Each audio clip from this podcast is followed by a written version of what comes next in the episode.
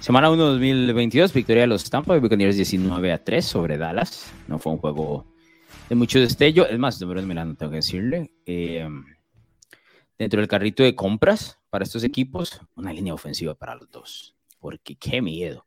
Y cómo ambos han caído en esta plaga de lesiones entrando en semana 1. Ya los Buccaneers la traen desde el 2021. Pero yo, por lo menos del lado de Tampa, cada jugada que iba del lado de ellos, sentía que algunos de sus jugadores se perdía el resto del año, la verdad.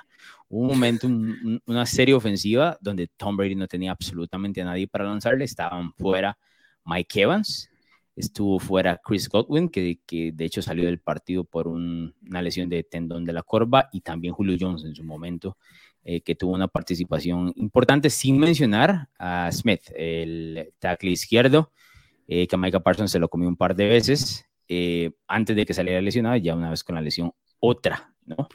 Con, dicho esto, de los jugadores que ganaron el Super Bowl 55 con Tampa, el único que está es Tristan Words, el tackle derecho, ¿no? Así que una línea ofensiva completa, ni siquiera de titulares, ¿no? Tres, cuatro, cinco en cuanto a calidad de, parte de lo que tiene Tom Brady. Pero bueno, ¿qué te dejó el Sunday Night, Bruno Milano?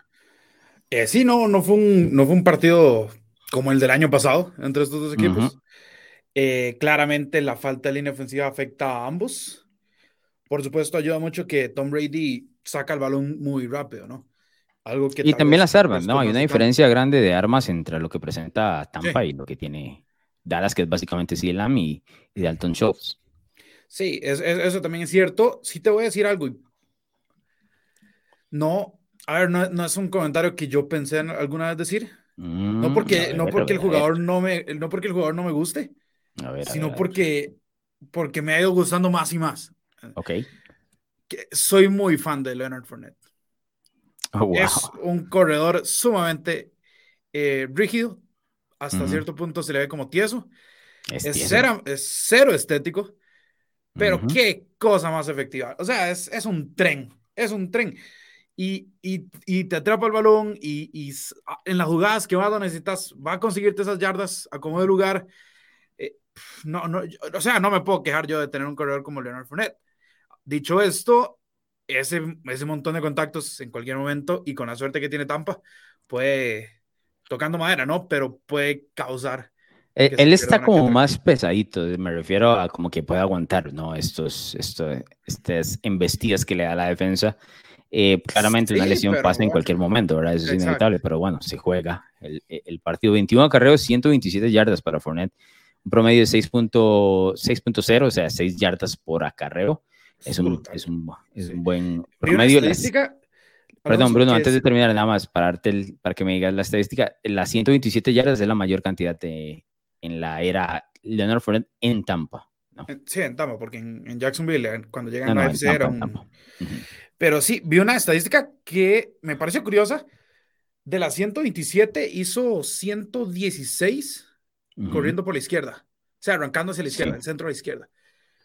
Se movió bien el, el equipo en, esas, eh, esas carreras de barridas que hacen, donde la, la, línea ofensiva se tiene que mover hacia los lados, en abriendo los, los, huecos. Por el centro no se ve tan bien. A veces eh, veo como esas yardas muy forzadas, pero sí por afuera. La verdad es que le funcionó mucho. Lo, que me llama, lo que me llama la atención, Alonso, no sé si vos compartís, es que, bueno, el tackle izquierdo precisamente era un gran problema y salió lesionado. Cuando tenés a Tristan Wirfs, vos dirías, bueno, vámonos atrás del, de la refrigeradora, que es Tristan Wirfs, ¿no? Eh, vámonos escudándonos en él, pero más bien eh, tiraron por el tackle izquierdo, por el guardia izquierdo, en lugar de, de yéndose hacia Tristan Wirfs, que es, que es el único titular que tenés, ¿no? De la línea ofensiva. Sí, también tiene que ver mucho con el movimiento que, o sea, el, estilo de, del movimiento que tiene el liniero. Eh, porque él tiene que salir corriendo, ¿verdad? Y Wirfs, por lo menos en esa versión, nunca lo vemos. El de que es una mole y no lo mueven, es otra cosa a tener que abrir campo como un tren, ¿no? Como lo hace, por ejemplo, Trent Williams en, en, San Francisco en su momento cuando lo ponían en, motion y todo, todo, lo demás que hacía Kyle.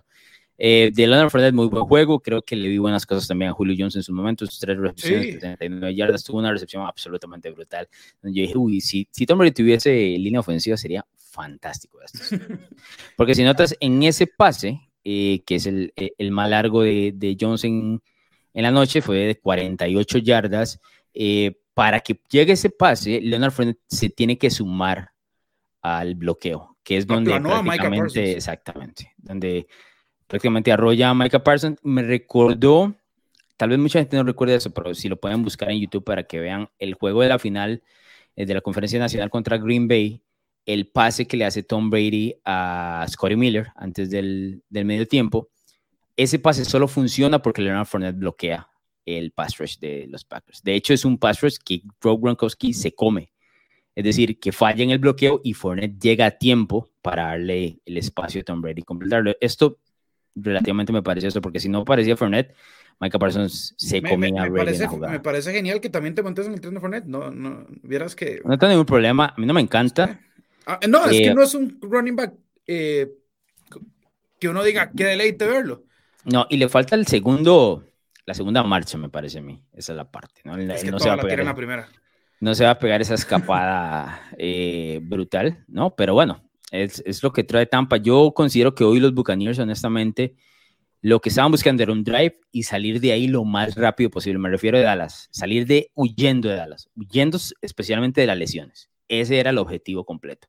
Y luego regrupamos y vemos cómo nos enfrentamos a nivel de la otra semana. Pero era salir con una victoria de ahí, de Dallas, ¿no? Claramente los Buccaneers son superiores, pero no tenían nada, a ver, ¿cómo te digo? No están a, punto. E, el tema de la línea ofensiva es claramente un problema. La, defensa de los Tampa Bay Buccaneers me, me gustó bastante el día de hoy.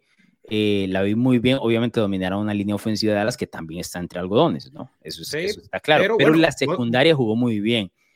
Bueno, tampoco tenían mucho que cubrir, así, así Lamy y ¿Vos, vos, estabas viendo que Devin White reaccionara después de una mala temporada y, pues, a ver, yo sé que la, la, línea ofensiva no era una muralla, pero, pero bueno, te responde. Sí, pero sí sentía la, a la secundaria como más eh, establecida. A veces lo de antes los veía como más perdidos. No sé si algo tendrá que ver la experiencia y la comunicación que le trae Logan Ryan, que tiene muchos años en la liga, y que fue campeón del Super Bowl con los New England Patriots, estuvo en buen, buenos periodos con Tennessee y el año pasado estuvo en Nueva York. Eh, Logan Ryan ya no tiene las piernas de antes, pero sigue siendo un jugador sumamente inteligente. Puede ayudar mucho ahí. Y claro, estamos hablando de semana uno, la, defensiva está relativamente sana. Entonces, me parece que esa parte me gustó, no tanto la ofensiva de Tampa. Creo que Tom Brady tuvo unos, algunos pases interesantes, especialmente con Mike Evans y Julio Jones. Más allá de eso, eh, es muy difícil. Como te digo, era más que todo salir de ahí eh, sin, sin lesionarse y ver cómo vivían para, para la otra semana. Cuatro capturas tuvo la, la línea defensiva de los Buccaneers eh, y golpearon a, Zach, a Dak Prescott perdón, ocho, en ocho ocasiones. El tema de Dak, ¿verdad? Que también se lesiona. Esa es otra para Dallas. Lesión muy parecida a la que tuvo Bruce hace un par, de años. que se perdieron. Bruce se perdió como unas cuatro semanas, cuatro, o cinco semanas. Cuatro o cinco semanas, sí. Cuatro o cinco semanas. Para Dallas sería devastador, ¿no? Sí, sí, sí, sí. sí terrible. Porque no creo que tengan, a ver, como te digo, y, creo que ese era el parte del punto que analizamos, pues que pusiste a Washington a ganar la división, yo que puse a Filadelfia, es la ausencia del talento completo del equipo de Dallas, ¿no? Es un equipo que perdió nombres importantes en la línea ofensiva y especialmente, antes volteaba, o sea, Doug volteaba a ver y tenía a Mary Cooper corriendo una ruta perfecta. Silam integrándose a esta nueva ofensiva, ¿no? El año pasado fue novato y traía ese, eh, como esa explosión, ¿no? Siendo segundo a la abierta. Si querías, volteas a ver a Michael Gallup que te bajaba lo que quería como tercer wide receiver. Y si aún así seleccionaba a alguno de ellos, tenían a Cedric Wilson, que también fue un tipo que llegaba eh, muy bien a tapar esos parches. Ya no está Wilson, ya no está Amari y Gallup está completamente lesionado, lo cual me llama la atención porque Gallup fue el al que le pagaron de todos estos, ¿no? fue el que le pagaron y era el que venía lesionado, el que se había lesionado de gravedad, lo cual uno podría, no sé, este, que puede criticar un poco e, esa decisión, ¿no? Porque llegaste a semana uno y no lo tenés disponible y le pagaste este, eh, esta cantidad de, millones. Y también otra cosa que habíamos hablado, que me parece que Dallas eh, no tanteó bien el tema de la agencia libre, porque Amaril, al fin y al cabo, viendo los eh, contratos de todos los novatos, ¿no? Del 2019, Divo Samuel, AJ Brown, McLaurin, eh, DK, todos esos contratos que inflaron el mercado, el de Amari, una vez esos contratos pasaron, era un contrato normal, normal, ¿no? Más abajo del promedio del mercado. Y Dallas más bien cambió a Amari pensando que iba a ser muy caro, lo hizo muy temprano en la agencia libre y, y se quedó sin, sin armas. Yo la, la veo complicada. Tiene una división, por supuesto, que, que le favorece, ¿no? Eh, porque los, los equipos en, en, general están ahí más o menos, pero no hay nada que yo viese Dallas el día de hoy que me dijera, no, este equipo definitivamente es un equipo de postemporada. Podrá meterse al final, don Bruno Milano, pero yo no sé, honestamente, sí. sí y ojo, y que la próxima semana va Joe Burrow a, para Dallas, ¿verdad? Sí, con ganas de derrotar. Exactamente. Se tienen que lavar la cara. Sí, ah, no, no solo las armas que vos mencionabas, sino que también tenían a un Dalton Schultz como válvula de escape. Los dos corredores atrapan muy bien el balón, tanto Zeke Elliott como, como Tony Pollard. Era, era una ofensiva que, que se desbordaba de armas. Ahora le hacen falta mucho. Yo no entiendo, eh, y te, te, había dado una estadística la temporada pasada, eh, no la tengo a mano, pero el porcentaje de victorias que tiene Dallas con Dak Prescott cuando corren más el balón de lo que lo pasan es abrumadormente eh, más alto que cuando pasan más que, que, lo que corren, ¿no? Hoy solo corren 18 veces. yo entiendo que llegan al, al, tercer cuarto ya, ya con el marcador básicamente muy volcado en contra, pero me sigue llamando la atención que, que quieran hacer, incluso ahora que ya han perdido bastantes armas, un juego mucho más pasador que terrestre, teniendo a dos corredores que te pueden hacer mil yardas. Yo sé que sí que Elliot viene para abajo, pero si lo distribuyes bien, le controlas los snaps y se los combinas muy bien con, con Pollard, sigue siendo un tipo productivo. Em, Tal vez no han entendido todo lo que perdieron, ¿no? Eh, creo que les va a tardar un poco. Dicho sea paso, Bruno, y te doy la noticia de una vez, no sé si ya la leíste, pero bueno, aquí acaba de decir Jerry Jones que Dak va al, al quirófano, tiene cirugía en, la, eh, en el dedo, lo que significa que se perderá varias semanas. ¿Qué significan varias semanas? No sé, pero ya lo pusimos en la mesa de que Drew Brees se perdió de 4 a 5, y creo que ese es como el estimado eh, de lo que podría ser Dallas. Dicho sea paso, en el tema del calendario, la próxima semana contra Joe Burrow en casa, van a Nueva York contra los Giants, que hoy ganaron.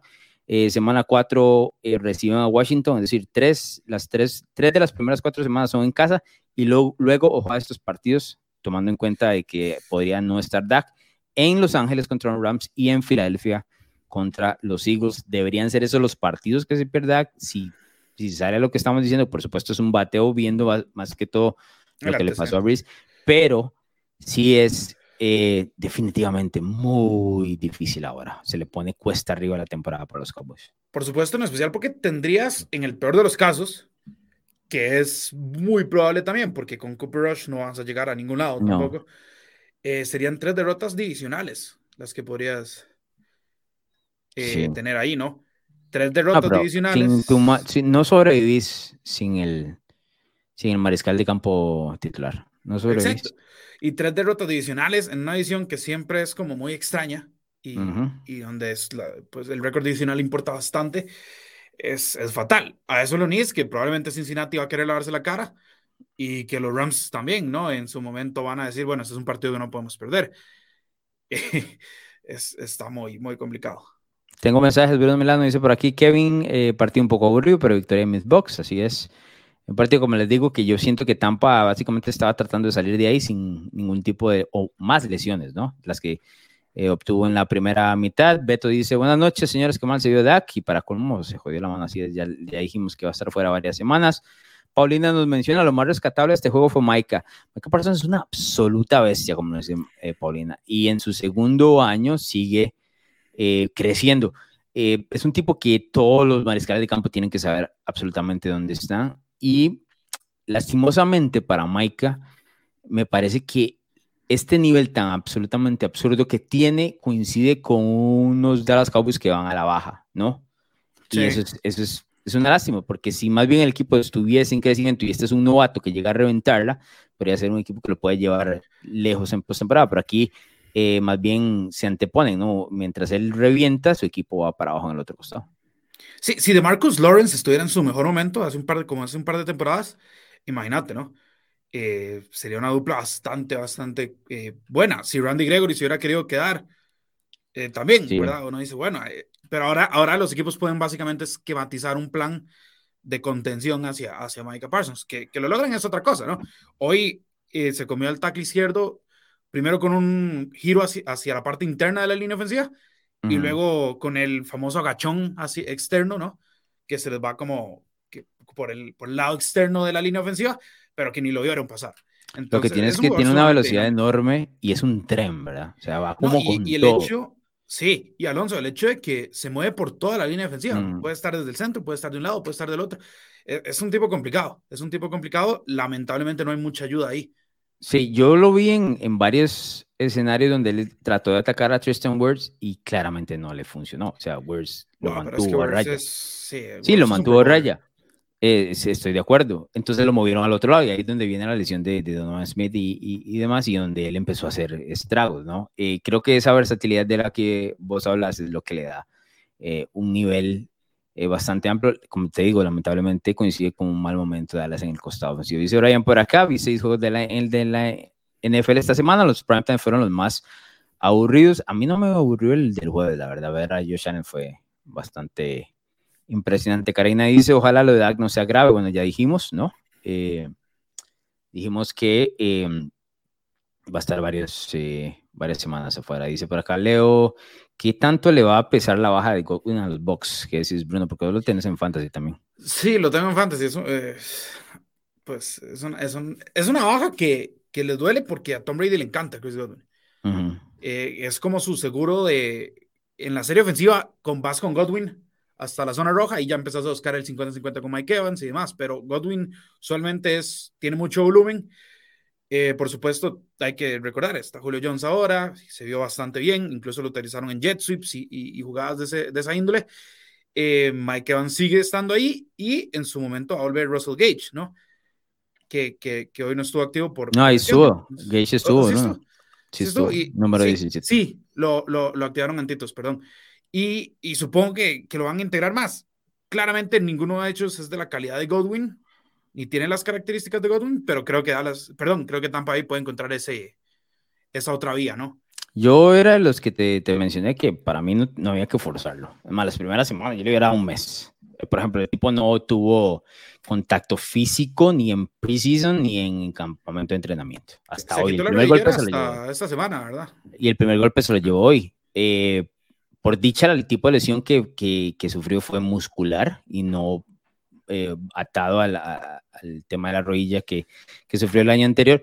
Pero ese tema muscular también me dice como, como que estuvo forzando otro pie, ¿no? O, o, para un lado, el otro, qué sé yo. E, es una lesión común en temas de cuando te recuperas de una lesión fuerte, pues obviamente tus músculos no están. Entonces yo, yo lo mantendría al margen todo lo que puedo. Yo creo que Tampa no lo necesita en este momento, eh, tantísimo así urge más que esté en diciembre y noviembre al estilo. Claro, claro, Ahorita no, por ahí dice Kevin, increíble la estadística en Red Zone de Tom Brady desde el 2020 está ahora con el touchdown de Mike Evans, 59 touchdowns, cero intercepciones en el Red Zone, que es, eh, inicia a partir de la, de la yarda 20. Dice Justin, esos Cowboys, por otro lado, increíble que ese señor 12 tenga 45 años, esos Cowboys de, de 2006, ¿verdad? Justin dice que eh, Burrow viene con sangre en el ojo.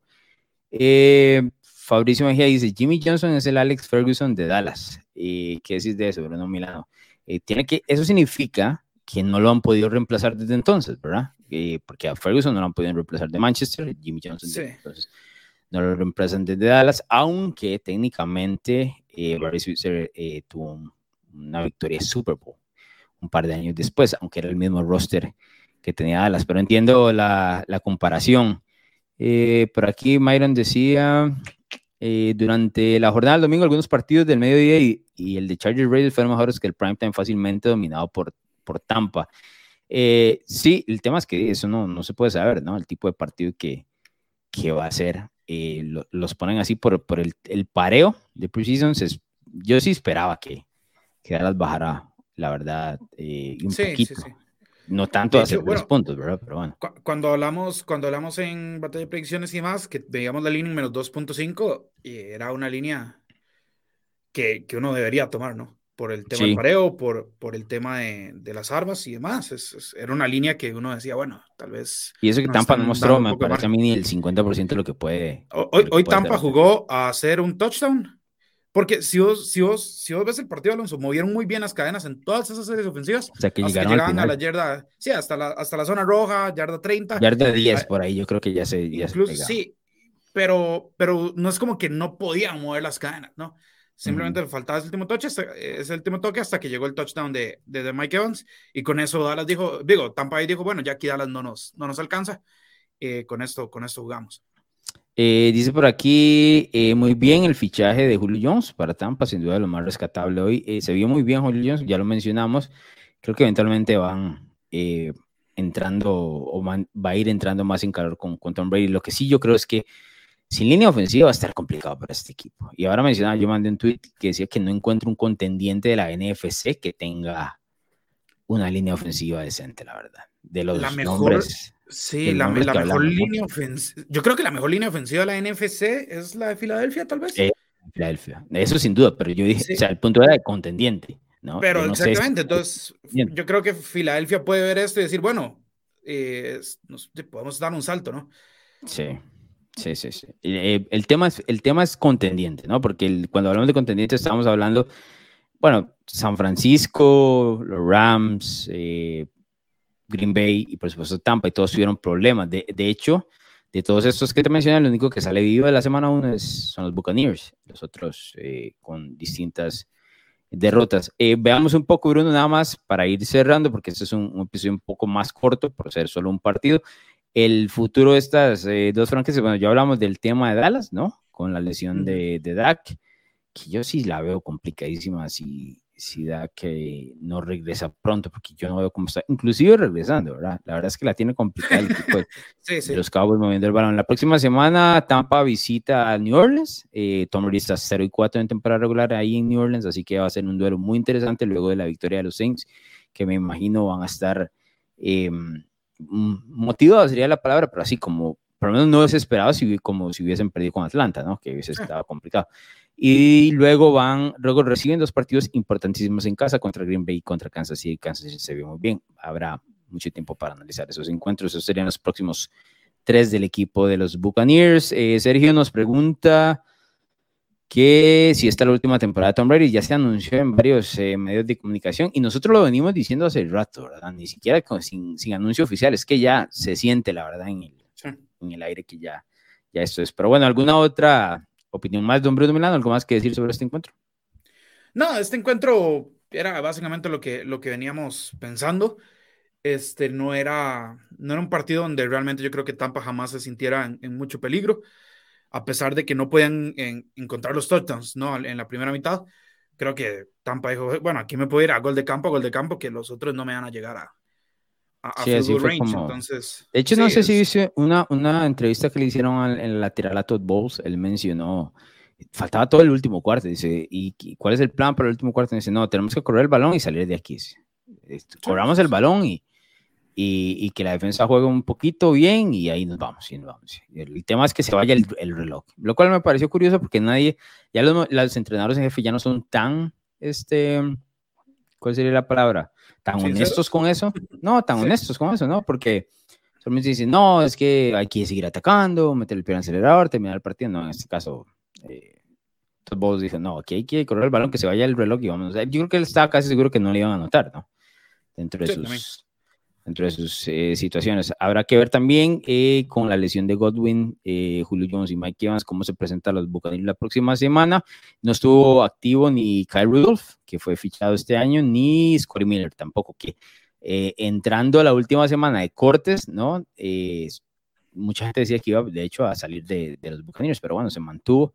Creo que lo pueden utilizar ahí. Yo sí siento que con esta línea ofensiva los Buccaneers la tienen muy difícil la verdad. Estamos hablando de que hay posiciones donde están en el, prácticamente en la tercera unidad, ¿no? En el tercer jugador. Entonces, el problema es que pierden, pierden el, la amenaza larga porque no, no le da tiempo a los, a los, a, los, receptores de hacer esas carreras, ¿no? A menos que tengas a Leonard Fournette como otro liniero que tampoco es ideal. Y ya no tiene a Gronk tampoco que lo podían, lo podían mover de un lado a otro, ¿no? Pero bueno. Exactamente, entonces, sí, por ejemplo, un tipo como Scotty Miller, de eso se nutre. Sí, ese tipo de, de, rutas nunca las van a poder utilizar si no tiene tiempo. Sí, el, mismo Russell Gage en, en, en Atlanta eh, se hizo su nombre bien que mal por hacer, por hacer touchdowns de, de largo yardaje. Entonces, eh, sí es, es un problema que les, que les va a complicar el, el, playbook. Por supuesto, Mike Evans nada más se lo tiras afuera los números arriba y te la va a bajar. Pero si Chris Godwin no está... Sí tienen una conexión como bastante que impresa entre ellos dos. Eh, Brady y Evans es como Ahora sí se nota como automática, ¿no? Y como que ya, Brady le confía lo que quieras a Mike Evans y él, y, él, y él las baja, ¿no? El tipo, lo que pasa es que Evans en cada vez que la baja se lesiona, ¿verdad? Ese es el problema. Pero, sí, sí, pero. Un tipo, tuvo cinco recepciones, 71 yardas y un touchdown el, el día de hoy. Eh, Mike Evans creo que lo hizo, lo hizo bien. Y el touchdown, por cierto, Bruno, como la baja, ese fade que hace. Atrapado, es un atrapado. Brutal. Brutal. Eh, ¿Qué más quería mencionarte por acá? Por ejemplo, ese 5 de 14 en tercera oportunidad de Tampa, a mejorar mucho. Muchísimo. Eh, especialmente contra la defensiva de, de, los Saints, está, está complicado ese. Bueno, esa defensiva de los Saints hoy le permitió lo que quiso a Marcos Mariota. Sí, pero es que Brady no corre como Mariota, ¿verdad? sí, la verdad, porque te presenta una amenaza completamente distinta. Es una amenaza completamente eh, distinta. Pero bueno, nos vamos. De dice por aquí Dante Díaz, gracias por estas reacciones. Es gratificante escuchar los hablar en vivo. Y gracias, Dante, por estar con nosotros. Dicho sea, pues ahora que menciona esto, eh, tenemos las versiones de las reacciones rápidas de los partidos del domingo temprano. Ahí están en YouTube, ya están en Spotify y Apple, las pueden escuchar. Y por supuesto, estas van, van subiendo inmediatamente en YouTube y ahorita las, las subimos en Spotify y Apple. Denle suscribir, compártanla con los amigos, aquellos que, que, siguen la NFL y quieren escuchar un poco el podcast, reacciones de lo que va eh, sucediendo en la NFL. Aquí vamos a estar absolutamente eh, después de cada encuentro en la temporada eh, o eso esperamos, ¿no? A menos de que haya una lesión y nos veamos en IR como, como Pero bueno, aquí vamos a estar algo más de Bruno, si no nos vamos.